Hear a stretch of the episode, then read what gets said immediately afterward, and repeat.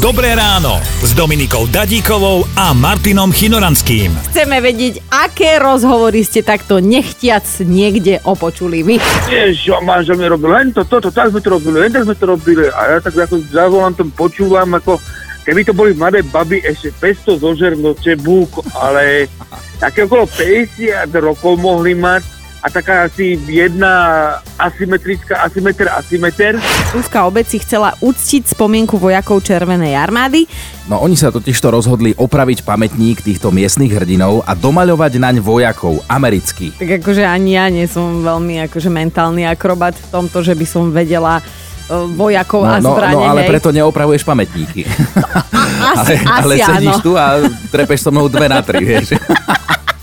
Pán si chcel ísť na diskotéku užiť, ale keďže mu už neslúži to, čo mu kedysi slúžievalo, tak si zobral tie modré tabletky, ešte to podporil nejakou inekciou. No a stojí doteraz. Ten, ten pán na pohotovosti. Počúvajte Dobré ráno s Dominikou a Martinom už v pondelok ráno od 5. Radio.